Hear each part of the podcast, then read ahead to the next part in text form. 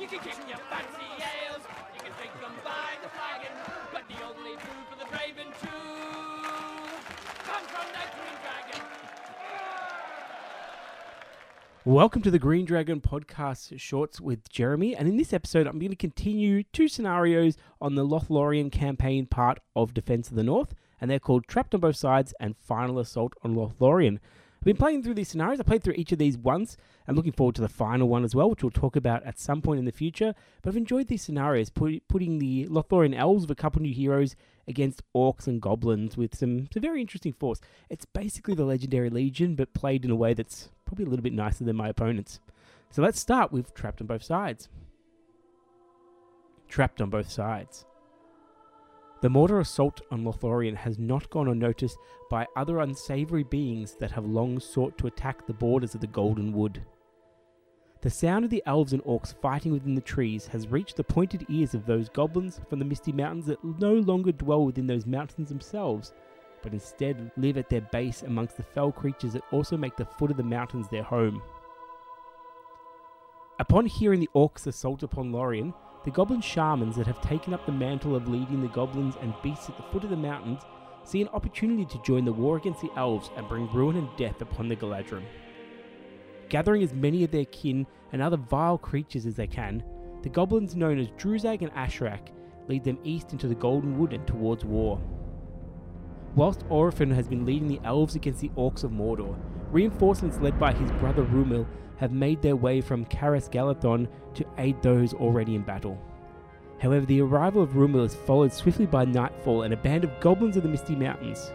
And now the Galadrim find themselves trapped between an army of orcs to the east and a horde of goblins to the west, who both seek to bring death upon them. So in this scenario, we introduced the goblin forces led by Druzag and Ashrak into our campaign. We've got similar to participants to the last one with some extras. So in Trapped on Both Sides, we have Rumil, Orophin, and a Wood Elf Captain with Elf Bow. We've got the 24 Galadrim Warriors, just a plastic box set, so 888. 12 Wood Elf Warriors, 444, so 4 with throwing daggers, 4 with Elf Spear, and 4 with Bow. And then 4 Guards of the Galadrim Court, and 1 Wood Elf Sentinel. On the evil side, we've got Musgar, the Orc Shaman, Druzag, the Beast Caller, Ashrak, an Orc Shaman. Oh, sorry, Ashrak and an Orc Shaman. So we've got four magic users altogether. And then 24 Orc Warriors, just a plastic box set. So 8844, whatever. Six Orc Trackers, six Warg Riders, two of them with shield, two of them with throwing spear, and two with Orc Bow. We usually just put shield on the throwing spear ones because that's how I've got the models done. And then we've got, uh, I said the trackers, 24 Moria Goblins, uh, shield, spear, bow, 888, four Venomback Spiders, and two Warg Marauders. So in this one, I've got two Warg Marauders from Games Workshop, but I chose not to use those. I used the, the Devel uh, miniatures, Devel Games, whatever, STL ones instead. I really like the look of those, but most of these models are, are Games Workshop I use, although my trackers are still from Thunderbolt Mountain. Anyway, we've got um, a very headed, heavily wooded 4x4 board, which is pretty consistent with the scenarios in this part of the campaign. Uh, the good player deploys in the center, and then the evil side's on either side. And it's a 12 turn game. So you've got to stay for 12 turns, and you've got to stay within the middle. So whichever side has uh, the most models in the middle. The special rules are the cover of darkness. So this is the night kind of rule. So the battle place t- takes place at night. Due to the reduced visibilities, models cannot be targeted by shooting, magical powers, or special abilities over 12 inches away. However, as it is much harder to avoid a shot in the dark, all shooting attacks gain a bonus of 1 plus when rolling to wound. Models with a cave dweller special rule can see as normal. Okay, we play this one a little bit different to the FAQ because I don't like the FAQ, and it's a scenario, so I play it like I, I, can, I like I want to. Basically, we give the the goblins the 18 inch bows, so they can shoot, and they're the Warg Marauders as well because they've got goblins on them. But we don't take away the bonus to wound them. It probably doesn't make a huge difference, but I just don't feel like it's it's in there. Like they can see they can go a little bit longer. I just the whole sort of fluff behind the the one plus the wound. It it feels weird. Anyway, the dark magics. Uh, the evil models can re-roll any number of d6 when making a casting roll, which is good fun. It means that they can use their spells, and you've got a lot of them. And then defend the golden wood. All good models automatically pass any courage tests they're required to make. Now, this is going to be very similar to the next scenario, which we'll go through very soon. But basically, in this one, uh, you've got an elf force which notably has no banner. It's got a decent fighting force, but it's surrounded by the evil army. So uh, I played this with Kylie, and what she did as the good army was to go really, really hard at the goblin side of it to try and take down uh, Druzag, which I think she was successful with. But it did mean that that her captain, uh, the Wood Elf captain, and also Rumil were caught a little bit out, and I was able to to take them out before they got back to the middle. So it was it was a scenario where I was the evil side, and I didn't feel under particular pressure through most of the game. I had a lot of models that basically I, I wasn't very far away, so I pushed all my non-valuable models forward, and then just engaged all the elves. And once they were engaged, then the spiders and the wargs would come out and do some damage. Now the uh, Kylie did disrupt my plans a little bit, but not a huge amount, and probably not enough to cause problems with it. So I would have won this very comfortably. Like I had had all the models in there, and in the end, I, I wiped her out. So I had all the elves dead by 12 turns, but it was just all the elves dead by 12 turns. It was really, really close at that point. So I feel like this one, if I was going to play it again, I would set the scenario rules for the objectives that if there are elves within the middle, the best the evil player can get is a draw, or the best they can get is a draw. And then if all the elves are gone, the evil player can get a win. So elves win if they have more models. Even then, I think that's going to be really hard to do. Uh, draw if there's an elf left, and then for the evil, just they have to wipe them out entirely. I still think it's a little bit hard for the good side, and I still think there should be a banner here. I like I can get why the evil side doesn't have a banner. I prefer they do. I think they should have an orc banner, but I get it. They're a little skirmish force which is mostly focused on the beasts and monsters and and led by magicians who probably aren't as concerned with formations and banners and things like that. Fine. But the elves have got their full fighting armor on. They've got their full fighters. They've got Rumil's decked to their from head to toe in the, the war gear. Like, like they've got the guards of the Galadrim Court. Give them a banner. You've just released a guard of the Galadrim Court banner. Let, us use that, or let's just use a, a banner from from one of the other sets. I don't know. It feels really strange that there's no banner in this one. It feels like it's missing it. And some of the scenarios in this book have a banner. I think the Easterling ones early on do. So they know about banners. The the designers clearly understand that banners exist. I'm just not sure why they wouldn't put it in the scenarios. And it just makes it more interesting. And the elves have a small area that they're a bit better at fighting and they can hold their own. Because when when they're throwing the same amount of dice as the evil side, they botch and then they, they die. Whereas if they've got the banner, they've got a lot better chance of holding on. So that's what I'll do to make changes to that. Uh, if you don't want to change participants, which I usually don't like, don't add the banner. But I would change the victory conditions. You can also change the turn length in these ones as well, and, and give a more uh, strict time limit as well. That, that could be fun. But I did enjoy that scenario, and, and it, it was not like I was going to lose, but it was an interesting contest, and Kylie enjoyed the the assassination of heroes and trying to take out my resources, which is fun as well. Anyway, let's move on to the final assault on Lothlorien.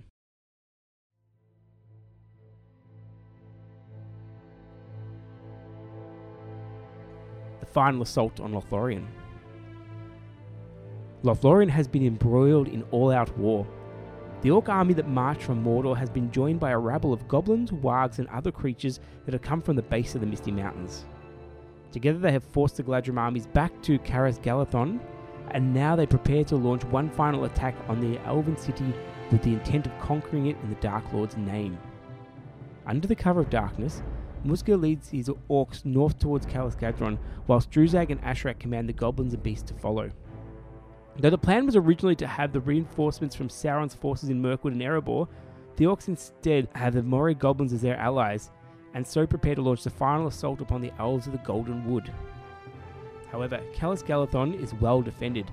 The brothers Rumil and Orophin command the golden clad warriors of the Galadrim, and the Wardens of Caras Galadhon, the most elite of all Lothlorien's warriors. Even Galadriel and Celeborn have come to fight against the threat of Mordor, for they know that their people will require every ounce of strength and courage to overcome the combined forces of orcs and goblins and now seek to destroy them.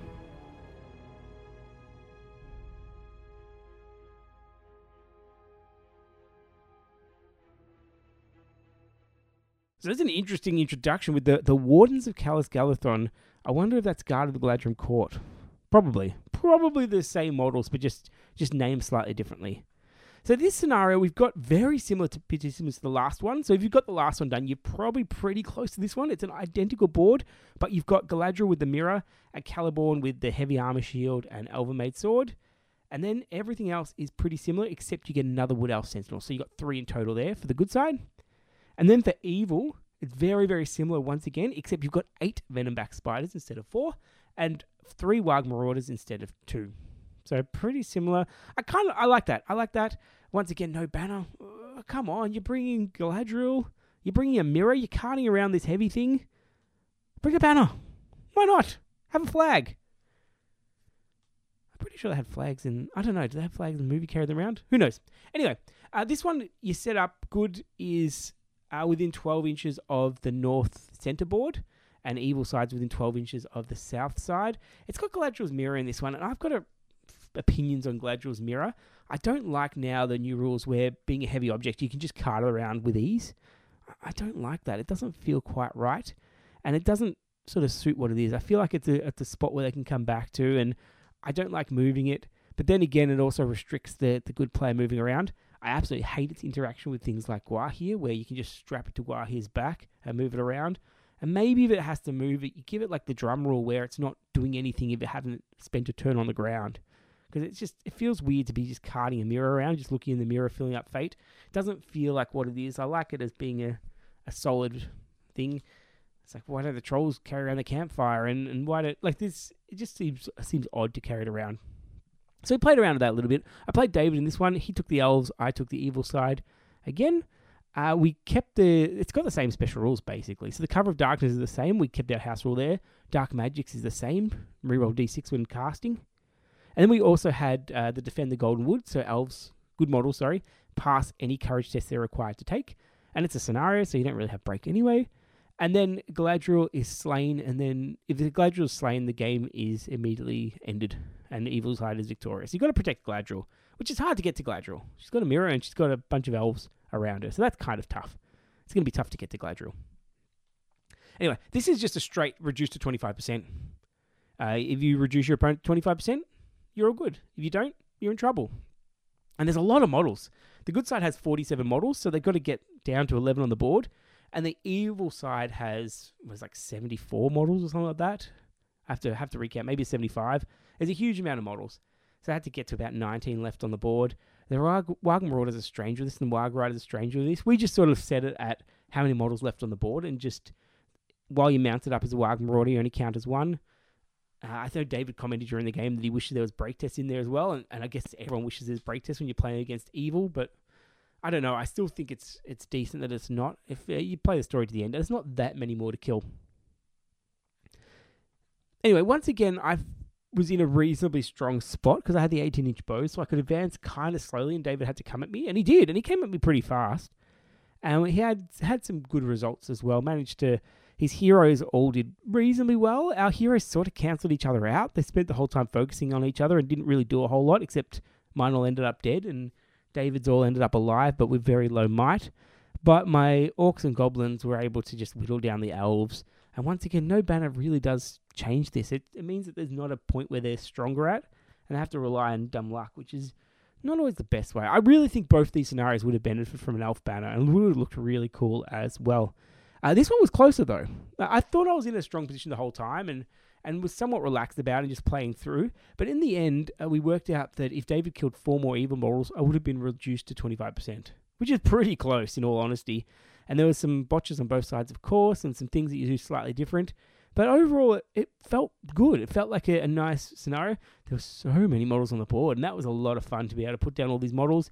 I set up nice and thematically. I had all my goblins on one side and all the orcs on the other side, and that was fun as well, just to do the this the intermixing the end, end up doing points match game. So I quite enjoyed this one as well. Uh, only minor quibbles about it, but they both feel okay. Like neither of them.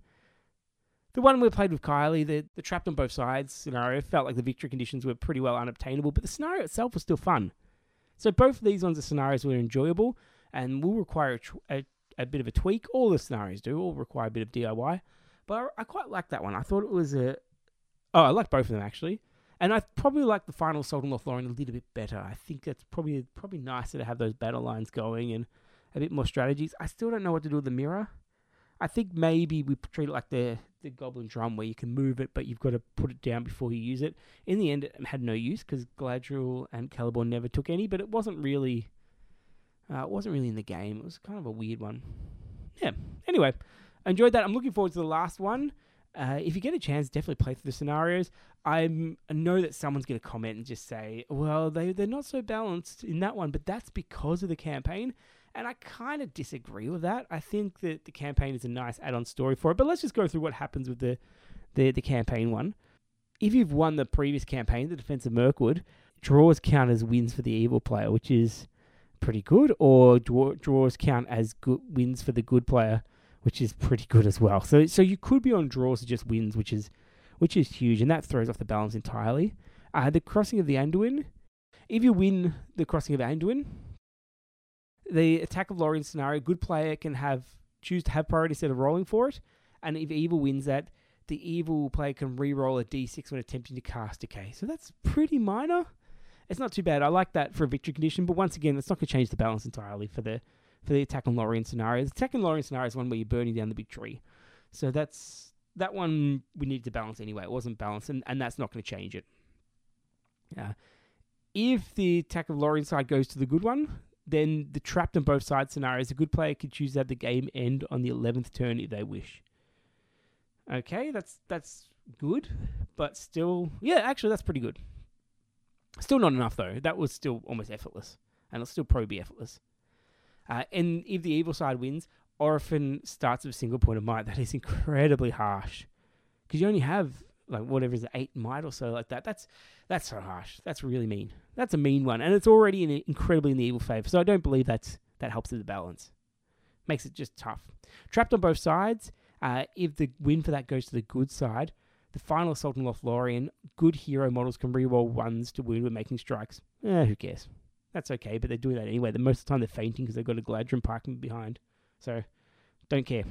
Um, evil, if the evil wins trapped on both sides, which is likely to do with the current scenario, then Rumil and Orophin both start the game with a single point of might each. Once again, incredibly harsh. These scenarios are all pretty much in favor of evil already, um, except maybe the crossing of Anduin. The rest evil side had a huge advantage, and I thought, and then to give them the better advantage, once again, I don't think I'm not gonna I'm not gonna take that argument. And then the final assault on Lothlorien talks about the Dol Guldur scenario, which we haven't played yet. But if the good wins the final assault on Lothlorien, which is going to be tough for them, then Galadriel may reroll a single d6 when attempting to cast the Break Stone magic power. Anytime you get a reroll, that's good. And then evil, and the fall of the Dol Guldur scenario, Galadriel starts the game with only three points of will. That's harsh as well.